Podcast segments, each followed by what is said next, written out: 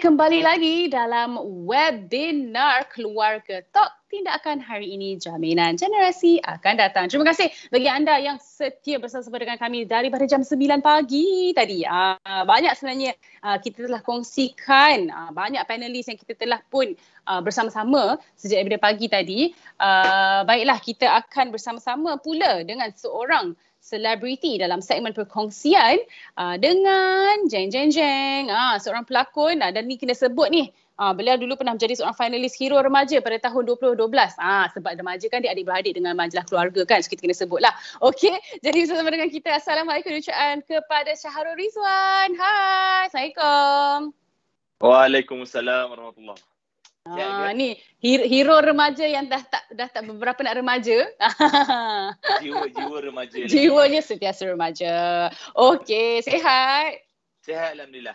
Okey, itu pengetahuan semua Syahrul uh, mempunyai sepasang cahaya mata iaitu Muhammad Luz Ali dan juga Fatimah Zahara. Uh, umur berapa? 3 4 tahun? Eh, dah 3 tahun? 4 tahun? Ali nak masuk lima. Oh, Fatimah. Oh, masuk lima. Masya Allah. Uh, Fatimah berapa eh? Nak masuk Fatimah, dua. Fatimah masuk dua. Oh, okey. Alhamdulillah. Usia-usia yang mencabar tu. Ah, Usia kita tak, tak sempat nak tangkap-tangkap dah. Aduh, itulah ayah jaga sentiasa remaja, okey, nak mengejar anak. Okey, sudah pastinya Syahrul banyaklah inginkan yang terbaik untuk anak-anak uh, di masa akan uh, di masa hadapan lah terutama dalam bidang akademik. Okey, jadi sambil sambil sambil kita bersembang-sembang dengan Syahrul, para peserta, para yang men, uh, semua yang sedang menonton di Facebook, di YouTube keluarga bolehlah drop soalan di ruang komen. Ha, ni dah ada dah komen ni. Wow, Syahrul Rizwan pun ada. Iyalah you all. Okey, jadi nanti nak drop soalan silakan. Nanti kita akan pilih soalan untuk jawab. Okey. Jadi kita nak kenali dahulu uh, Syahrul dengan lebih dekat dengan bersembang tentang perancangan kewangan dan juga pendidikan untuk anak-anak. Ha, walaupun baru nak masuk lima tahun kita kena fikir eh. Ha, kita ibu ayah milenium kan. Ha, okay. So mungkin boleh ceritakan ha, macam mana perancangan tu? Okay. Dia sebenarnya uh, first of all. Assalamualaikum semua. Uh, mungkin ada yang ada dekat rumah, ada yang tengah dekat kerja ataupun ibu ayah, student-student sekali yang tengah lihat kan. Uh, okay. Saya nak cerita tentang apa eh. Saya cerita tentang Sekejap, sekejap. Uh, saya nak cerita perkembangan lah Syarul sebab ada yang tanya lah pula. Perkembangan? Uh, dia kata, ah, Syarul lama tak nampak. kan, uh. kita menyepi sekejap. Bukan apa, kita, macam itulah cakap kan, Nani cakap tadi. Kita sebenarnya, kita kalau kita uh, gagal merancang, maksudnya kita tengah merancang untuk gagal.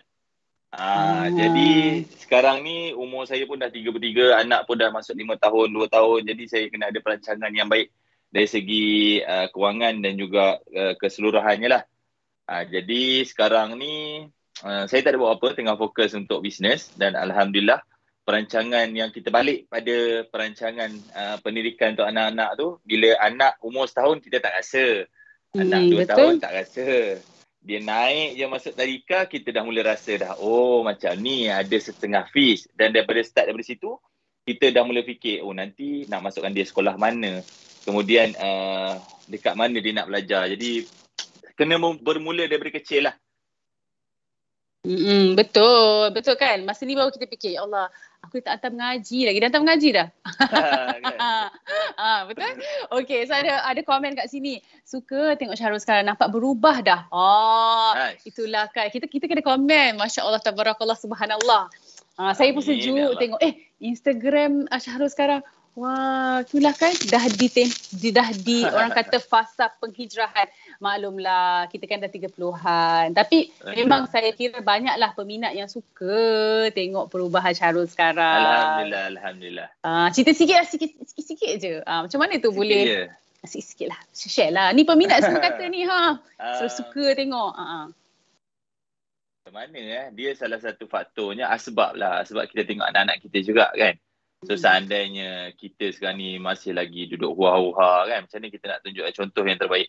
Pendidikan untuk anak-anak yang paling awal adalah di rumah. Jadi dia akan tengok macam mana ayah dia, dia kena tengok mak dia macam mana. Kalau dekat rumah pun kita tak hidupkan amal agama, macam mana anak kita nak kenal siapa siapa Nabi kan, nak kenal siapa pencipta. Jadi bermula daripada situ saya rasa saya kena tunjukkan contoh supaya anak saya pun kenal siapa pencipta dan juga Nabi sallallahu alaihi wasallam.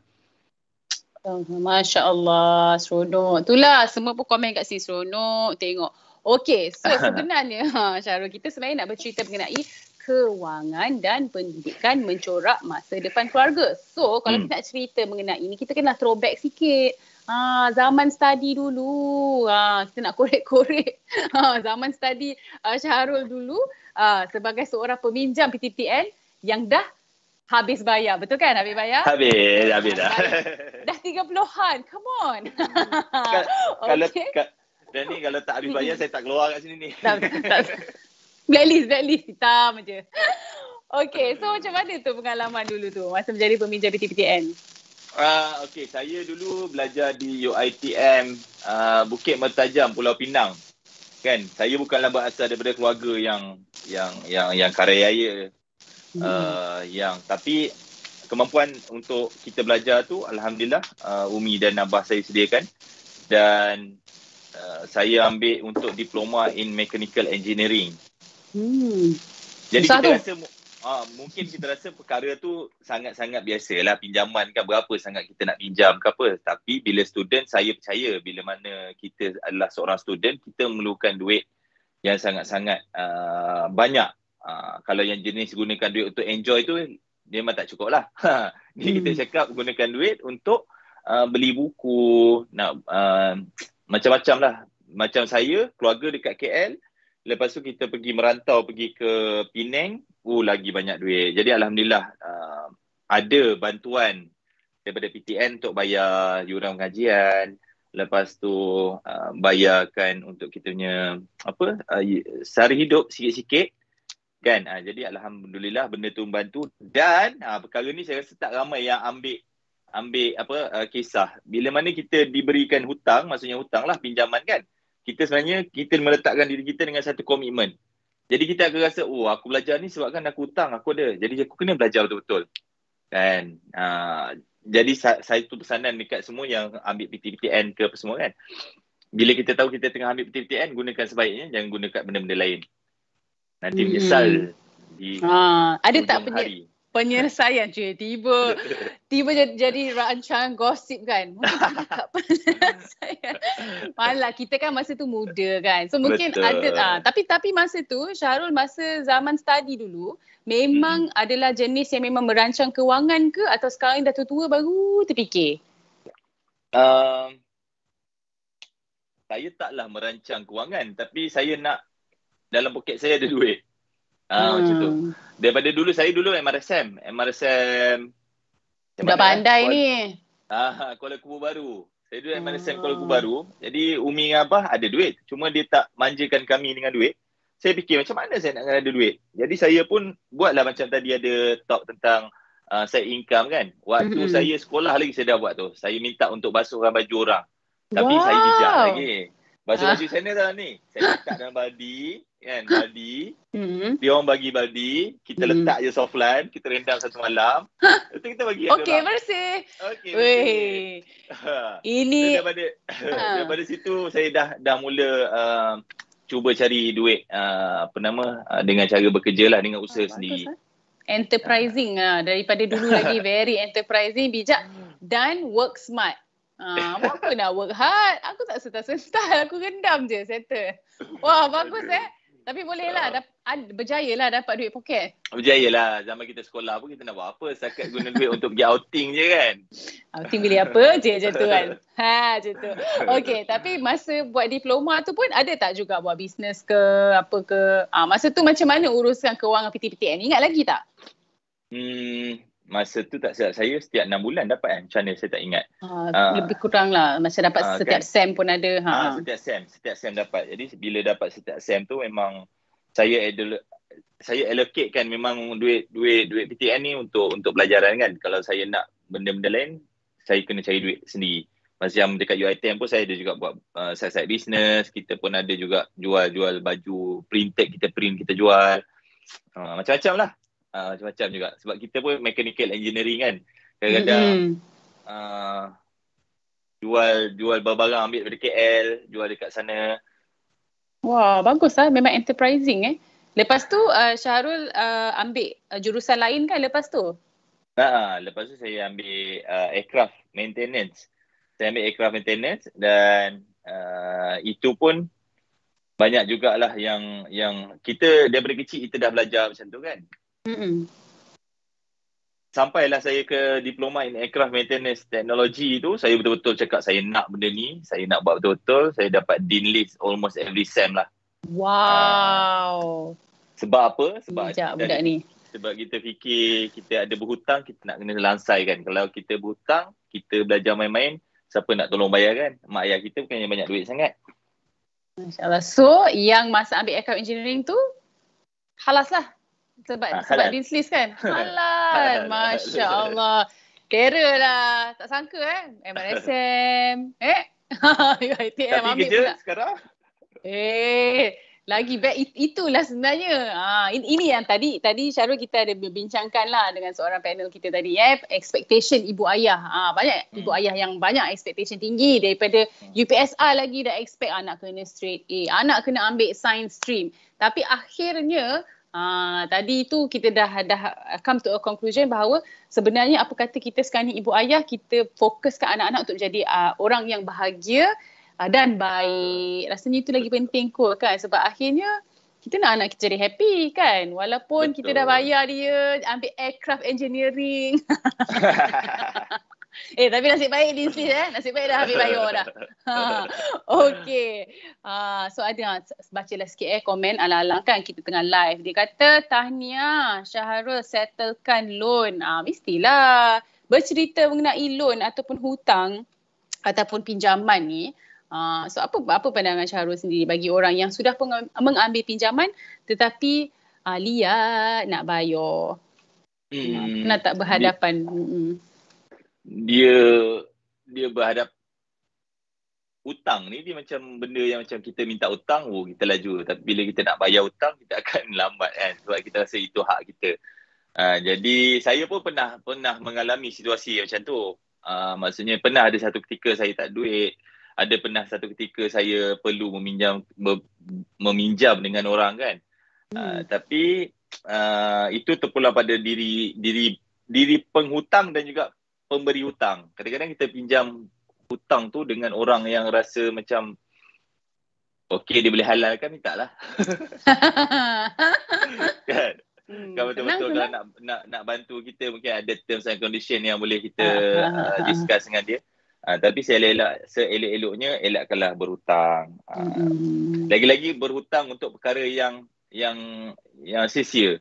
Kalau tak silap saya pendidikan untuk pendidikan ada saya tanya seorang uh, Maulana dia cakap uh, kita perlu merancang untuk pendidikan anak-anak. Ada simpanan yang boleh dikhaskan untuk untuk uh, kita kita khususkan kita kena simpan untuk pendidikan anak-anak daripada hmm. sekarang insyaallah. Hmm. Okey so macam Syahrul sendiri uh, macam mana agaknya dah apakah uh, langkah-langkah yang Syarul dah buat untuk dua orang anak ni?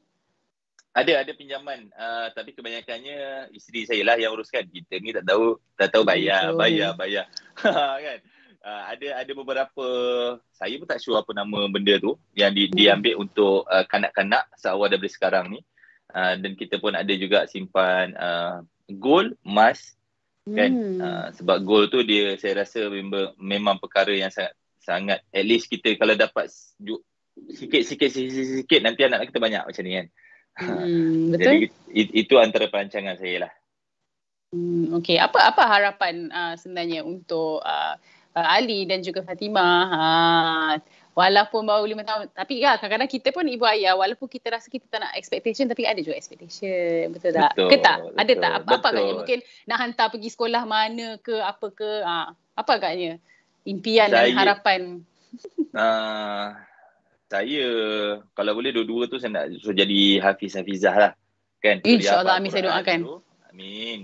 Bagi dia hafal Quran dulu bagi Al-Quran ada dalam hati dia kemudian baru dia fikir dia nak pergi ke arah mana. Maksudnya kalau dia nak belajar aliran sains ke tapi dengan ada Al-Quran dalam hati dia. Ramai orang kat bukan kat sini termasuk saya dulu saya duk fikir. Kalau nak pergi ke arah sains nak pergi ke arah uh, medik nak pergi ke arah apa semua Uh, perlu skip dulu bahagian agama dah dapat dapat perkhususan baru kita nak cari agama rupanya silap kita masukkan dulu Al-Quran dalam hati anak-anak kita sebab kita tak ada Al-Quran sangat kan dalam hati hmm. nak hafal pun tak banyak jadi bila hati anak-anak kita ada Al-Quran ni banyak banyak perkara yang dia akan buat dan kalau dia jadi doktor pun doktor yang bangunkan umat Islam. Kalau dia jadi businessman pun businessman yang bangunkan umat Islam. Kan? So hopefully anak-anak saya ni dapat bagi something lah sebab kebaikan untuk seluruh umat. Amin.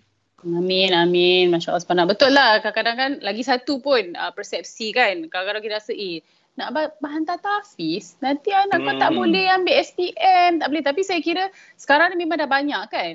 Uh, Betul. Apa ni, uh, tempat-tempat yang memberi pendidikan agama di samping itu sama je. Ada aliran yang uh, hmm. boleh juga bagi anak-anak kita ambil uh, apa ni, yang yang sesuai lah kiranya. Bolehlah kerja apa pun kan. Tak semestinya ambil tafiz ke apa ke jadi ustaz. Ustazah kan. Banyak lagi. Okay so mungkin kita ada soalan yang ah okey ada. Kita ada soalan daripada siapa itu? Zasmawati. Dia tanya sekarang hmm. wah nampak nervous kita baca soalan dia. Sekarang ekonomi tak menentu. Bagaimana cara-cara dapat income selain berlakon?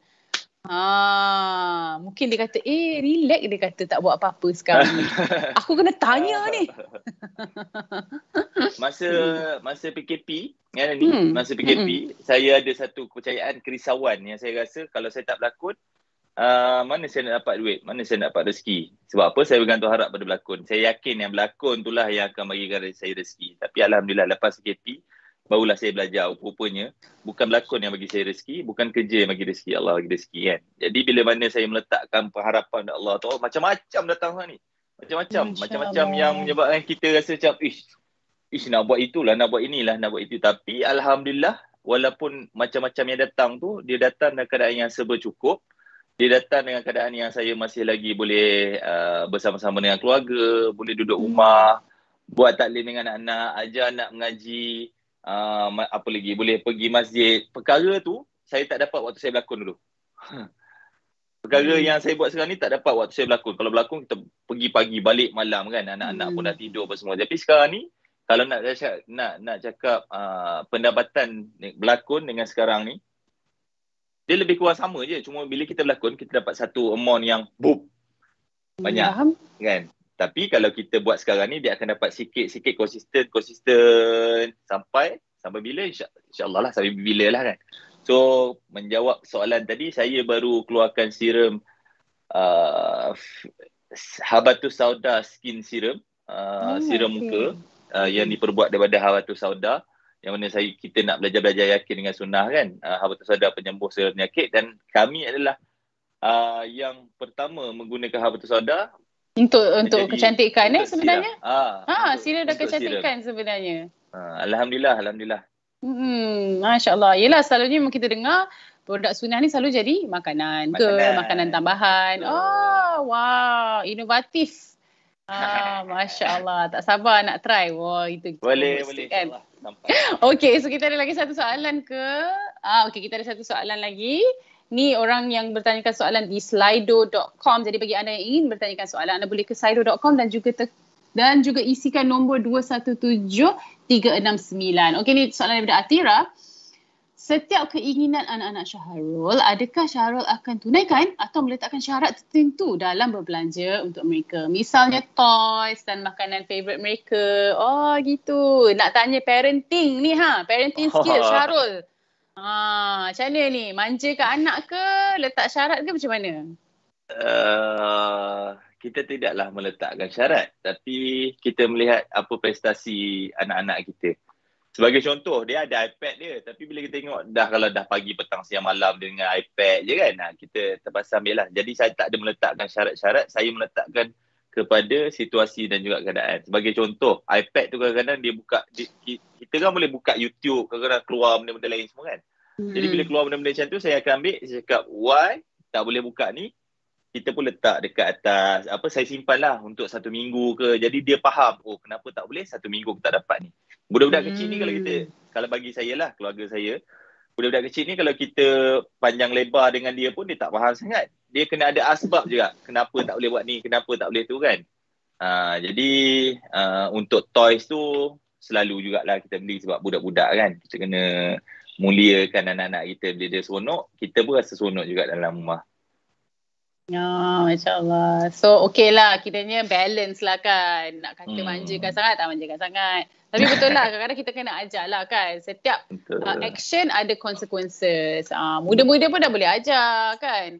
Okay, hmm. mungkin kita ada lagi satu soalan.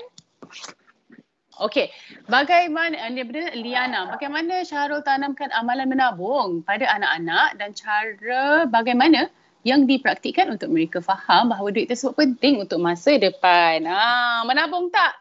Abang Ali? eh, tiba tanya kan. Abang uh, Ali menabung? Apa nama ni? Hmm, saya ada sediakan tabung untuk Ali tu. Kan? Saya ada sediakan tabung untuk Ali. And then disimpan-simpan. Sampai satu masa, saya ubah cara saya.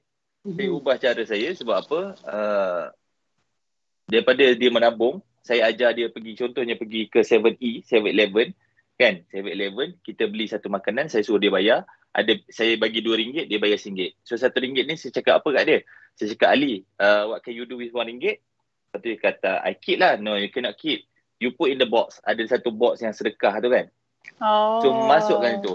Mungkinlah saya saya tak tahu tapi saya mengamalkan cuba-cuba belajar. Uh, harta kita ni adalah ber, seberapa banyak yang kita bagi pada orang bukannya kita simpan. Kan? Kalau kita bagi singgit pasti Allah sedek bagi kita lebih. Jadi untuk ajar anak kita kita kena ajar dia orang bersedekah dulu. Bagi dia belajar memberi dulu jangan simpan dulu beri beri beri beri beri mesti akan ada perkara-perkara lain yang akan datang nanti kan ha, itulah yang sekarang ni saya baru switch je baru baru sebulan dua bulan kot kalau dulu kita letakkan dalam tabung Ha, betul. Simpan, simpan. Ha, yang menabung tu kita. Anak kena ajar untuk beri daripada kecil. Masya Allah. Oh, saya kira tu satu perspektif yang sangat-sangat menarik dan mungkin satu benda yang refreshing dan barulah bagi ibu ayah di luar sana. Betul juga kadang-kadang kita ni tak sup kan nak fikir, oh anak-anak kena belajar menyimpan. Tapi mungkin benda tu boleh create macam sense of apa eh macam selfish jugalah kan? Ah itu je kan? timpan je. Lepas tu tak nak lepas tu dia dia tak share toys ke apa kita pula yang marah kan? Sedangkan kita yang tak ajar orang nak memberi. Betul. ah bagus bagus bagus. Satu apa ni satu perspektif yang sangat sangat uh, baru dan bolehlah dipraktikkan okey ada lagi satu soalan okey ah Nabila tanya Doa apa? Wah, kita tanya. uh, Al-Fadil Al-Ustaz Syaharul. Aduh. Eh. Apakah doa yang diamalkan untuk rezeki yang tak betul-betul? Ah, silalah kongsi. Ah, mungkin ada amalan-amalan. Saya pun nak tahu juga kan. Kita kena kongsi ada ke? Amalan-amalan eh. Saya hmm. tak, tak, tak, tak adalah amal banyak sangat. Uh, cuma uh, cuba untuk jaga Al-Waqiah untuk setiap malam ataupun setiap hari hmm. Al-Waqiah kan sebab dalam OKR ni siapa yang baca OKR pada setiap malam maka ke kefakiran dia tak akan datang menjemput kita dia akan hmm. duduk jauh-jauh kan uh, rezeki yang tak betul-betul tu sebenarnya ke, daripada amal kita pun tak boleh nak buat apa-apa juga ni uh, hmm. ustaz saya selalu pesan dengan kita jangan kita yakin kita buat macam ni amal kita doa macam-macam apa nama kita buat amal ni jadi rezeki tu tak sampai sebab apa bila kita buat macam tu bila contohnya kita baca al-waqiah kita harapkan rezeki rezeki tapi rezeki tu tak sampai jadi kita akan stop baca uh, kita kena belajar belajar yakin. Macam saya pun tengah belajar belajar yakin jugalah. Uh, yang rezeki tu memang dat- datang dari Allah. Tak buat amal pun Allah boleh bagi rezeki kalau Allah nak bagi tunjuk. Tapi sebab kita ni lemah kan, saya lah lemah. Jadi kena buat sedikit amal. Baca awal ki'ah, banyakkan selawat. At least satu hari seribu selawat. InsyaAllah Insya rezeki akan datang cucurah. InsyaAllah. Wah, okey. Ha, satu perkongsian sangat-sangat menarik. Mungkin kita boleh try tapi betul lah kan macam saya cakap lah. Uh, itu mungkin uh, satu cara kita untuk uh, mendapat keberkatan dan keredaan Allah ha gitu. Okey, kita ada satu soalan. Dia terlekong talk. Ah macam tu. Okey. Kalau Syah, Syahrul bukan pelakon, agaknya ah comel je soalan daripada Rara ni. Kalau Syahrul bukan pelakon, agaknya Syahrul akan bekerja sebagai apa? Ah tak kan dah ambil aircraft engineering tadi. Ah tapi rasa dia akan ke pursue benda tu kalau bukan jadi pelakon? Mungkin lah. Sebab saya memang kalau sekarang ada peluang lagi pun saya nak pergi belajar tentang aircraft maintenance kan. Kita nak pergi ambil LAE tu apa? License Aircraft Engineer. Aircraft. Hmm. Sebab kita kita memang minat ke arah itu. Mana tahu kok satu nanti tiba-tiba terkaya raya pula kan. Oh, tu boleh beli jet. jet. Ah. kan? ah, saya mungkin mungkin akan jadi macam itulah tapi tapi uh, saya tak pernah menyesal dengan apa yang ada sekarang kadang-kadang orang dia belajar lain, dia jadi lain. Kita tak boleh nak menyesal. Sebab apa? Kalau lah saya jadi license aircraft maintenance sekarang ni, waktu aircraft tak bergerak tu, saya mesti dah pening. Betul.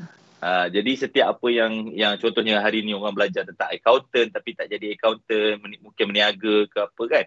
Uh, percaya saja. Ha, mungkin apa yang kita rancang tu kita rasa yang terbaik, sebenarnya Allah rancang tu lagi terbaik. Hmm, okay. Dan tapi saya rasa saya sukalah uh, sebab ramai kan kadang-kadang orang ni kan orang kata dia stigma kan kalau kata uh, selebriti ke pelakon ke artis ke uh, mana nak tahu? Eh budak MRSM okay budak MRSM okay budak Dean Sleaze okay uh, tapi itulah mungkin kadang kita kena buang lah stigma tu jauh-jauh. Sebenarnya kan kita ni uh, apa orang kata? Rezeki tu ataupun uh, akhirnya apa orang tu jadi tu mungkin kita kena sama-sama belajar. Yalah kita kan dah jadi parents kan? Kita kena sama-sama hmm. belajar untuk macam you know sometimes apa yang orang tu ambil apa yang orang tu itulah takdir dia itulah rezeki dia itulah saluran rezeki dia. So siapalah kita nak rasa macam eh rugi je kau ni. Ha, kan? Dia, dia ni kau ni saya rasa saya rasa lah yang sebab saya dah belajar macam-macam. Universiti saya masuk college pun saya masuk. Uh, belajar dekat sana kita bukan untuk dapatkan cert. Sebab saya dah hmm. dapat cert Dean List tapi benda tu pun tak boleh di applicable saya rasa bila kita belajar tu kita belajar untuk disiplin disiplin maksudnya okey ada exam aku kena belajar betul hmm. uh, kita belajar untuk dengar apa yang lecturer cakap belajar untuk masuk kelas awal semua benda ni kita guna waktu kita bekerja dan juga kita dengar nak buat benda-benda lain. Kadang-kadang kita rasa macam, ya aku tak belajar benda tu tapi waktu eh aku belajar pasal benda ni waktu kerja tak guna pun. Uh, tapi waktu kerja tu mesti ada waktu yang kita kena submit report tepat pada waktunya. Kita kena buat sesuatu tepat pada waktunya. Ha, disiplin tu sebenarnya lagi penting daripada hmm, semualah. Betul, betul. Ah, kadang-kadang ada juga orang yang cakap, ah hari ni saya pernah tengoklah trend contoh kat TikTok ke kat Instagram kan. Okay, another day have gone without using algebra. Ha, faham tak? Kan, aku dulu pernah belajar algebra. Tak ada pun dah besar ni pakai algebra. Tapi itulah, the thing is hmm. bukannya ilmu itu sebulat-bulatnya tetapi proses uh. mendapatkan ilmu itu mungkin sebenarnya lah membantu membentuk siapa kita pada hari ini. Okay? Jadi kita ada lagi satu soalan ke cik producer kita? Soalan okey, nampak rabun makcik ni. Siapa yang menjadi pencetus idea kepada Syahrul untuk berniaga dan membuat amal kebajikan? Ahmad Azmi Lali bertanya. Pencetus idea eh? Apa soalan ni? Pencetus idea? Ha, pencetus idea untuk ber, membuat kebajikan. Eh. Uh, ha, berniaga dan membuat kebajikan. Lah. Okay. Mula-mula untuk berniaga peniaga ni sebenarnya saya rasa sum, saya tak tahu lumrah semua manusia suka berniaga. Kenapa Tapi saya cakap Syahrul tu? daripada dulu daripada kecil kot. ah, enterprise, enterprising. ah, terus kan? Kita nak nak nak mencari sesuatu bukan nak mencari sesuatu. Saya tak suka berada dalam satu comfort zone. Saya 10 tahun saya berlakon ni. Hmm, 10 lama. tahun saya berlakon. Lama. Ha, 10 tahun saya berlakon, saya dah tahu dah apa yang saya akan dapat lepas ni. Saya akan dapat apa untuk dalam sahur ni, dalam lakonan saya ni saya dapat gini gini gini. So dalam masa 10, taklah 10 tahun, dalam 5 tahun tu saya dah boleh macam, okay aku agak ini, ini, ini. Manusia ni bila dia ada dalam satu comfort zone, dia takkan, dia akan rasa macam, wah, let lah, let lah. So hmm. bila meniaga ni, meniaga ni tercetusnya daripada diri sendiri lah. Bila kita meniaga, hari-hari kita berharap untuk orang beli barang kita. Hari-hari kita berharap dengan uh, pemikiran kita. Hari-hari kita kena doa dengan Allah. Ya Allah, hari ni murah kalau rezeki aku, Ya Allah kan. Uh, jadi saya rasa itu adalah pencetus idea saya untuk berlakon. Eh untuk berlakon pula untuk berniaga. Untuk berniaga. Ah dan rezeki berniaga ni bergantung kepada pengharapan kita pada Allah. Ah kalau berlakon ni kita pergi kerja semua kan. Ah, tapi berniaga ni sebab dia salah satu sunnah. Tu pencetus idea tu tak tahulah. Dia datang hmm. macam tu je kot. Uh, tapi sememangnya Syahrul pun memang seorang yang enterprising. Masa kan dia boleh terfikir nak masukkan baju baju kawan-kawan. Okay. Uh, alright. So uh, nampaknya memang terima kasihlah atas uh, soalan-soalan anda. Uh, sememangnya saya harap uh, perkongsian Syahrul ini banyaklah memberi uh, banyak kebaikan dan juga manfaat pada uh, semua yang menonton pada hari ini. Okay. Uh, so nampaknya memang uh, kita sedia maklum lah uh, sememangnya sebagai seorang ibu ayah memang kita kena membuat banyak perancangan uh, untuk anak-anak. So uh, dan sememangnya uh, saya setuju dengan Syarul banyak perancangan awal dibuat supaya kita tahu apa yang terbaik untuk masa depan anak-anak. Jadi uh, semoga maju jaya Syarul dalam uh, perniagaan uh, dan juga semoga terus uh, istiqamah dan mungkin uh, asbab uh, penghijrahan Syarul ni pun dapat menjentik hati ramai lagi peminat. Ha, sebab apa ramai ni ha komen ni. Ha, sejuk mata. dia panas mata pun je. Tiba-tiba kan. Sama ni panas mata tengok awak ni. Ha, sekarang sejuk mata dia. Alhamdulillah. okay so thank you so much. Uh, itu dia uh, Syarul Rizwan. Terima kasih buat banyak kerana bersama dengan uh, kita dalam segmen perkongsian selebriti dalam kewangan dan pendidikan mencorak masa depan keluarga. Uh, take care. Assalamualaikum. Waalaikumsalam warahmatullahi. Thank you okay. semua. Assalamualaikum. Thank you. Waalaikumsalam.